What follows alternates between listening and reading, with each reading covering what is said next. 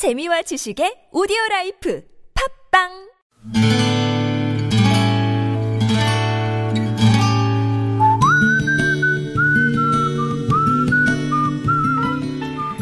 여러분 기억 속에서 여전히 반짝거리는 한 사람.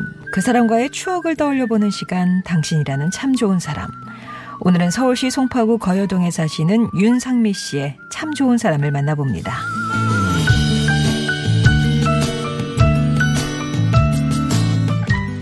작년에 결혼한 딸 방에는 낡은 피아노가 한 대 있습니다. 제가 시집 올 때 해온 피아노였으니까 사람으로 치면 이것저것 안 아픈 데가 없는 연로한 피아노라고 해야 할까요? 물건에도 역사가 있어서 그저 걸레를 가지고 닦기만 해도 추억이 말을 걸어온다는 걸 저는 그 피아노를 통해 알게 됐지요. 올해 서른 살인 딸 아이가 열 살 때였어요. 그냥 피아노 앞에서 뚱땅거리기만 하던 아이가 학원에 다니겠느라 졸라대는데 은근히 레슨비가 아깝다는 생각이 들었습니다. 그래서 체르니 100번까지 치다가 그친 제 어설픈 피아노 실력을 발휘해보기로 했어요. 딸아이와 진지한 대화로 합의를 보고 출발한 첫 레슨은 그렇게 시작됐습니다.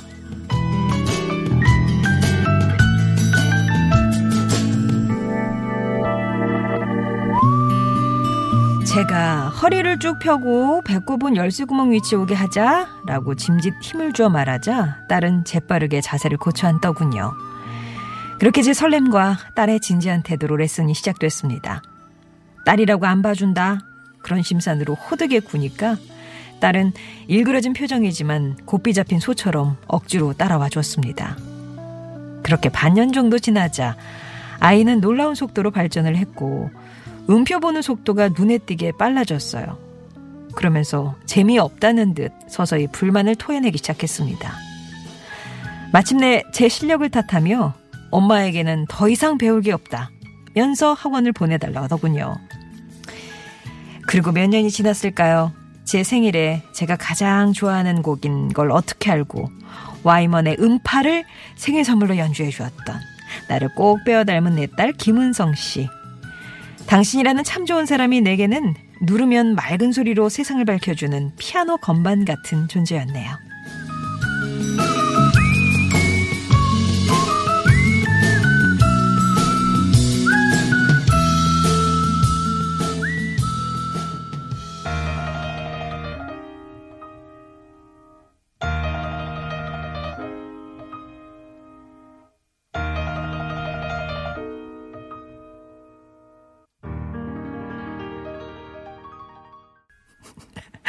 예, 와이번의 음파 들으셨습니다. 빰 할 때마다 끝났나? 빰 할 때마다 끝났나? 좀 긴장하셨죠? 어, 진짜 오랜만에 들어가 버렸어요. 음파. 오늘 서울시 송파구 거여동에 사시는 윤상미 씨의 사연 뒤에 그 추억의 곡 음파 전해드렸는데 아마 피아노 배워보신 분들은 아시겠지만 처음에 딱첫 번째 목표는 엘리제를 위하여를 치는 거. 그죠? 그거 넘어가면 이제 음파. 예. 이게 이제 앞부분에만 완전히 그 피아노 건반을 다 휩쓰는 거잖아요. 따다다다다다 내려오는 거. 그래가지고 그 소녀들의 로망이었거든요. 저도 이제 그런 과정들을 지내왔던 터라 오늘 이제 이 사연을 보면서 음파 여기 검색으로 그 악보를 한번 쳐봐, 찾아봤습니다. 야, 이 어려운 걸 내가 했었구나. 지금은 도저히 예, 생각도 안 나는. 음파. 아마 피아노 치신 분들은 기억에 남는 곡일 것 같아요. 이 윤상미 씨의 로망인 곡도 이 곡이었는데 솔직히 엄마 눈에는 그 딸아이의 지능이 천재 수준이었다고 합니다. 그래서 아, 내가 못 이룬 피아니스트의 꿈을 딸이 이뤄주길 은근히 바라셨대요. 그래서 딸이 막 능숙하게 피아노 치고 있으면 괜히 옆에 가가지고 콧노래를 흥얼거리고 어, 딸의 손가락 한 번, 악보 한 번, 이렇게 막 눈으로 쫓고 그런 걸 즐기셨답니다. 그때 윤상민 씨 눈에는 딸의 손가락이 마치 그 물고기의 꼬리 지느러미 같은 그 유연성 자체였다고 하는데요.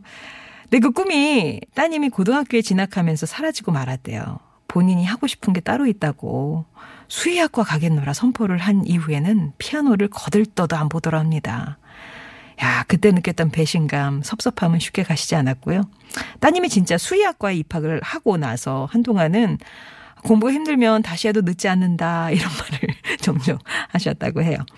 그런 딸에게 하고 싶은 말 은수야, 엄마가 그때 너도 너랑 똑같은 딸 낳아서 당해봐라 했던 말 진심이 아니었던 거 알지? 네가 내 딸이니까 그렇게 하고 싶은 걸 찾아가는데 주저하지 않았다는 거 알면서도 엄마는 바보처럼 속상하더라.